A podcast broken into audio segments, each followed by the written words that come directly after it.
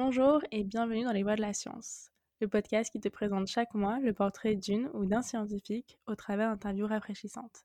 Parce que la science est plurielle et l'éducation fondamentale, on plonge ensemble dans un océan de parcours, métiers et profils scientifiques parfois atypiques, en tout cas variés. Je suis Béatrice Urba et ceci est la deuxième partie de l'interview avec Arnaud Bubec. Bonjour Arnaud. Bonjour.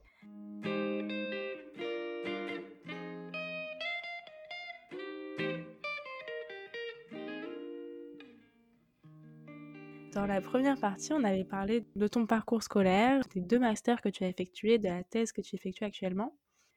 Et donc dans le labo de thèse où tu es, tu fais aussi des projets qui ne sont pas forcément liés directement à ta thèse. Oui, donc en fait, euh, pour faire ma thèse de doctorat, donc je suis embauché en tant que chargé d'études dans le Centre européen d'études du diabète. Donc euh, je réalise en fait différents projets euh, voilà, dans cette optique pluridisciplinaire avec eux. Notamment, j'ai réalisé voilà, bah, des, formations, par exemple. J'ai pu écrire euh, des articles euh, dans, dans leur newsletter, dans des revues comme ça, un peu plus à destination plus, plus médicale. Et j'ai aussi réalisé un projet en fait plus important qui est le fait de coordonner un ouvrage pluridisciplinaire sur le diabète ce projet, euh, il a commencé en fait par une discussion avec un doctorant justement en biologie qui travaille dans ce centre, avec lequel en fait on, discutait de nos thématiques de recherche et on se rendait compte qu'il y avait plusieurs euh, points communs finalement. Et donc euh, on a sollicité voilà nos supérieurs pour leur dire ben on aimerait peut-être écrire un article ensemble parce qu'on se rend compte qu'il y a des convergences entre euh, nos domaines de recherche. Et là, ils se sont dit, euh, bah oui, c'est bien, mais il manque encore euh, ce sujet, ce sujet, on pourrait parler de ça, de ça, de ça. Et au fil de la discussion, on s'est dit que finalement, il faudrait carrément écrire un livre là-dessus. Moi, j'ai dit, bah, d'accord, je, veux bien le faire. Donc, je me suis emparé de, ce projet. Et voilà, on, a mis en place les choses, on a contacté des auteurs. J'ai d'abord fait un travail de recherche de, différents chercheurs de différentes disciplines qui travaillaient euh, sur cette thématique commune euh, du diabète de type 2 pour leur demander s'ils seraient intéressés d'écrire un chapitre euh, pour un ouvrage collectif. Et le projet, voilà, il s'est déroulé petit à petit, et puis maintenant, il va normalement être publié cette année. C'est un projet qui a quand même duré très longtemps, finalement, plus de deux ans.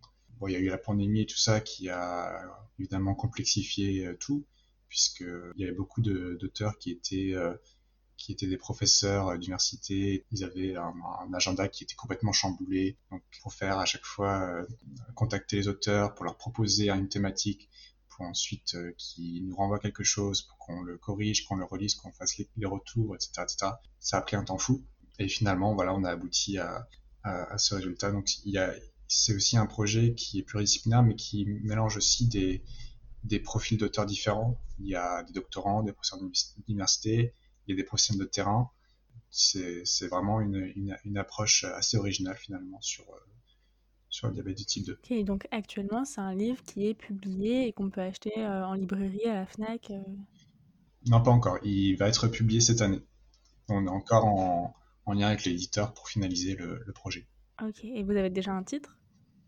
Normalement c'est Regard croisé sur le diabète. Ok, super. Et du coup, j'imagine que sur la couverture, il y aura euh, le nom de tous euh, les auteurs et autrices? Alors normalement, il y aura écrit coordonné par Arnaud Bubec et par Michel Pinger, donc qui est le directeur du Centre européen d'études diabète. Et euh, la liste des auteurs est à l'intérieur, donc il y a une vingtaine d'auteurs en tout, en sachant qu'il fallait à chaque fois trouver aussi deux correcteurs par chapitre. Donc ça fait énormément de personnes qui étaient impliquées au final. Et euh, ça a fait, euh, je sais pas, des, centaines, voire des milliers de mails échangés. euh... tout ça en plein milieu d'une thèse, euh, en plein milieu d'une pandémie, bravo. C'est ça. c'est ça. Bah, c'était pas extrêmement chronophage, mais c'était une charge mentale très importante. Parce qu'il faut tout le temps, il y a tout le temps des choses à faire, il y a tout le temps des choses à penser. Parce qu'ils avaient plein de questions aussi sur ce qu'ils devaient écrire, etc. Donc il fallait fallait lire leurs travaux, fallait euh, les orienter. Le... C'était ouais, un travail assez important. Et est-ce que tu penses que c'est quelque chose que tu aimerais refaire? Ouais, bah, c'est quelque chose de très enrichissant parce que C'était un exercice qui, demandait de, la flexibilité dans le sens où il fallait bah, lire les, les, différents travaux. Bon, évidemment, je pouvais pas tout comprendre. On m'a aidé sur la partie, par exemple, les sciences dures.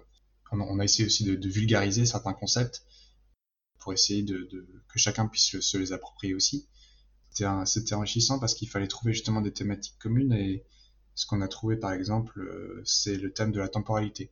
Et on s'est rendu compte effectivement que le, thème de la temporalité pouvait euh, être euh, transversal. Par exemple, au niveau de la biologie, au niveau des molécules, etc., le diabète, la maladie progresse à son, à son propre rythme. Voilà, c'est le, le, pancréas qui finit par se fatiguer, etc. À force d'une alimentation qui n'est pas, qui est trop sucrée et un manque d'activité physique régulière. Et la maladie progresse comme ça petit à petit. Il y a cette temporalité, mais qui n'est pas forcément la même que celle de l'apparition des symptômes. La maladie peut déjà être présente sans que les symptômes ne soient là. C'est une particularité du diabète. On peut être malade sans le savoir. Et euh, une fois que les symptômes apparaissent, c'est déjà que la maladie a déjà bien progressé en fait. Donc il y a déjà cette, cette de temporalité qui se qui, qui n'évolue pas au même rythme. Ensuite, il y a la temporalité au niveau psychologique, c'est-à-dire qu'il y a la prise de conscience de la personne qu'elle est vraiment malade. Et ça, c'est aussi euh, tout un processus où on passe par des phases de déni, d'acceptation, de rejet, etc. Même quand on a des symptômes, quand on sait qu'on est malade, on va pas forcément se soigner ou même juste euh, avoir conscience vraiment qu'on est malade. Il y a des patients que j'ai interrogés qui me disaient moi le diabète, euh, bah, ça représente rien du tout, ça, ça rentre même pas en, compte dans, mon esprit, j'y pense jamais. Pourtant je suis malade et ils reconnaissaient ce paradoxe. Ensuite, il y a euh, la dynamique sociale. Là aussi, il y a un temps euh, particulier. Quand on rentre, par exemple, dans un dispositif d'accompagnement euh, sur l'activité physique, ben, ça prend du temps aussi de s'inscrire dedans, de faire des rencontres. Euh, au niveau de son corps aussi, de, d'inscrire en soi ces, nouvelles routines, etc. Et il y a toute cette dynamique sociale aussi qui, qui rentre en, compte. Et si on, on, remonte encore, il y a le niveau plus politique, et plus sociétal. C'est-à-dire, euh, qu'est-ce qu'on va mettre en place, par exemple, au niveau des villes, pour que les villes soient euh, plus accessibles pour des modes de déplacement actifs, euh, à vélo ou même à pied. il faut des grandes transformations, en fait, de, de, nos modes de déplacement, de nos modes de, consommation, qui là aussi, rentre, on rentre dans une autre temporalité qui est, qui est vraiment plus, plus globale et plus profonde, mais qui est tout aussi importante. Donc euh, voilà, on a, on a, trouvé cette thématique euh, de la temporalité qui, qui, faisait vraiment le lien entre tout et euh, qui nous permettait d'avancer et de, de, faire, de créer des ponts entre disciplines. Et vous avez construit le livre en fait autour de ce, de ce thème de temporalité ouais. Dans la maladie du diabète de type En fait, on proposait à chaque auteur cette, thématique de se l'approprier comme il, le voulait et, et, de la développer. On avait d'autres thématiques, par exemple euh, la, thématique de la communication aussi. Il y a des échanges qui se font, euh, par exemple, euh, inter des organes. Il y a une communication entre les organes qui se fait à travers des signaux, des messages chimiques, etc. Euh, et, ces thématiques de la communication, elles se retrouvent là pareil à l'échelle psychologique, sociologique. Donc il y a le fait de fonctionner par, par thématique transversale comme ça, c'est assez enrichissant, je trouve.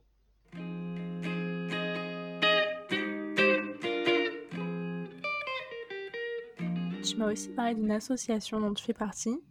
Eurocos, ouais. L'association Eurocos, c'est une association que j'ai que j'ai découvert en fait pendant mon premier master, qui était est là aussi une, association assez euh, originale qui regroupe euh, des professionnels de santé, euh, des chercheurs et des étudiants. Chaque année, on organise en fait un, colloque qui sont les rencontres santé-société Georges Canguilhem à Strasbourg. Toute l'année, en fait, on prépare ce colloque qui est chaque année sur une thématique différente. Donc, par exemple, on a abordé la santé des migrants, on a abordé les questions d'autonomie. Euh, là, plus récemment, on a travaillé sur euh, les jeunes et la pandémie. Et on a fait ça en 2020, à un moment où cette thématique n'était pas vraiment abordée dans le débat public. On a fait intervenir des professionnels de, terrain et aussi des chercheurs, et sur des choses que moi j'ai pu retrouver plus tard euh, dans d'autres travaux. Le fait de, faire intervenir des gens de, terrain faisait que on avait ce retour direct en fait sur la situation des jeunes qui était très très inquiétante en fait par rapport à la pandémie, par rapport à tout ce qui est santé mentale, etc. Donc c'était vraiment enrichissant d'avoir ce, regard-là et que ça pouvait nourrir aussi des thématiques de recherche On a fait aussi un questionnaire sur, auprès des jeunes qui a produit aussi des résultats intéressants. Donc, on a cette flexibilité aussi dans cette association et à l'issue du colloque, eh ben, on produit aussi un, livre avec tous les intervenants en fait du colloque. Donc, c'est une association vraiment originale et intéressante euh, à plusieurs égards, mais notamment euh, moi en tant qu'étudiant, en fait, ça m'a permis de m'inscrire dans un réseau d'acteurs qui était autour des thématiques de santé, voilà. Déjà d'avoir une, une, une, certaine ouverture d'esprit, de rencontrer euh, beaucoup de beaucoup de personnes que j'aurais pas pu rencontrer autrement, des, des professeurs d'université, des euh, directeurs d'hôpitaux, et petit à petit de me faire connaître aussi dans ce dans ce milieu. C'est un, un, peu un écosystème finalement à Strasbourg, bah il y, a, un écosystème autour des questions de santé. Quand on veut euh, faire sa carrière ou euh, se faire connaître, bah, c'est bien de, s'inscrire dans ce qui existe, que ce soit des associations, des entreprises privées ou publiques. Et je pense que c'est important de faire ce travail aussi d'inscription dans les réseaux d'acteurs dans une thématique dans laquelle on veut travailler. Et euh, moi, j'étais assez surpris de, des retours et des échanges que j'ai pu avoir, où les gens étaient très euh, très sympa et bah, je, c'est, c'est des gens que je continue de côtoyer aujourd'hui et c'était très enrichissant. Et toi, comment est-ce que tu t'es investi dans cette association? Alors au début, en fait, j'ai commencé euh, par participer aux réunions et à faire des comptes rendus de réunions. Donc euh, tout au début, en fait, ils, ils avaient, euh, on avait participé au premier, à un premier colloque en tant qu'étudiant, tout simplement, parce que le, le colloque est gratuit pour les étudiants. Et euh, ils avaient proposé en fait à trois étudiants de publier un texte dans leur ouvrage. Et ils avaient publié un de mes textes. Et donc ça, moi, ça m'avait vraiment valorisé en tant qu'étudiant. C'était la première fois que j'avais quelque chose qui était publié comme ça. Et euh, ça m'a donné envie vraiment de m'investir plus. Et donc j'ai participé à toutes les réunions parce que c'est ils font des réunions mensuelles. Et je, et je produisais des, des comptes rendus de réunions. Petit à petit, voilà, j'ai participé aussi aux réflexions, j'ai apporté ma pierre à l'édifice. Aujourd'hui, je suis secrétaire de l'association. Donc euh, voilà, je participe aussi à l'organisation des colloques. Euh, c'est un rôle assez actif que j'ai un peu mis entre parenthèses là maintenant parce que je suis vraiment plus dans la phase de rédaction de thèse, donc je suis quand même très très occupé. Mais au-delà de ça, c'est vraiment c'était vraiment bien parce que il y a eu des il y a des moments de creux aussi dans la thèse où on est un peu paumé, on sait pas trop où on va, etc. Et le fait d'avoir cet espace de réflexion, ça me permettait vraiment de juste euh, réfléchir et travailler sur des thématiques euh, annexes, mais qui m'apportaient aussi un peu de respiration intellectuelle. Et ça, ça fait vraiment, euh, ça fait vraiment du bien. Aussi dans le côté, la thèse aussi, on est parfois un peu isolé. Et là, on, on rencontre d'autres personnes, on réfléchit ensemble, etc. Donc c'est très, très stimulant. Ouais, donc actuellement, tu, es en train de terminer ta thèse, donc tu en es à la phase de rédaction, qui est quand même une phase assez intense de la thèse. Il y a le livre dont tu nous as parlé tout à l'heure, qui va être publié bientôt. Il y a cet assaut dont tu fais partie aussi, donc même si tu, as pris un peu de recul par rapport au, travail que ça demande, ça fait beaucoup. Et à côté de ça, tu viens d'avoir un enfant. Comment est-ce que tu gères la balance entre famille et travail? Euh, je regarde juste parce que j'ai mon fils qui, qui s'agite. Justement. Je crois qu'il s'endort. Ouais, alors c'est assez paradoxal, mais c'est à la fois une contrainte et une aide, dans le sens où, euh, euh, en fait, j'ai une gestion du temps qui est vraiment différente. Je pense que quand on fait sa thèse et qu'on a tout le temps devant soi, ou on pense qu'on a tout le temps devant soi, ça peut être un piège dans le, sens où on ne sait pas comment prioriser les choses, on n'arrive pas vraiment à gérer son temps, on se disperse en étudiant plein de trucs qui sont certes intéressants, mais qui vont pas avancer concrètement les choses. Moi, j'ai cette contrainte euh, que mon fils que je dépose à la crèche le matin et que je récupère le soir, et entre les deux, il faut qu'il se passe quelque chose. Donc, euh, j'ai pas le choix, j'ai ce temps où je peux pas me mentir à moi-même c'est à la fois une contrainte, mais c'est une opportunité aussi. C'est vraiment paradoxal. Mais après, c'est aussi euh, le travail de thèse. Je trouve c'est important de le prendre comme un travail euh, comme les autres finalement. On peut avoir des horaires de bureau euh, de 9h à 5h. On essaie de produire euh, des, des, choses et de prioriser son temps. Moi, j'essaie d'avancer le plus concrètement possible sur la rédaction, en me fixant des objectifs aussi euh, à court et moyen terme, en termes de, de nombre de pages écrites, de... Ah. On l'a entendu. et on va, on va s'arrêter là et, et, déjà merci beaucoup. Bah, je t'en prie. Merci à Arnaud d'avoir accepté d'être avec nous aujourd'hui et d'avoir répondu à nos questions. On rappelle que vous pouvez le retrouver sur LinkedIn. Quant à moi, je vous remercie d'avoir écouté cet épisode et j'espère que vous l'avez apprécié. N'hésitez pas à nous envoyer vos commentaires et éventuelles questions sur Twitter, Instagram ou par mail. Nos coordonnées sont, comme d'habitude, dans la description de cet épisode. À bientôt!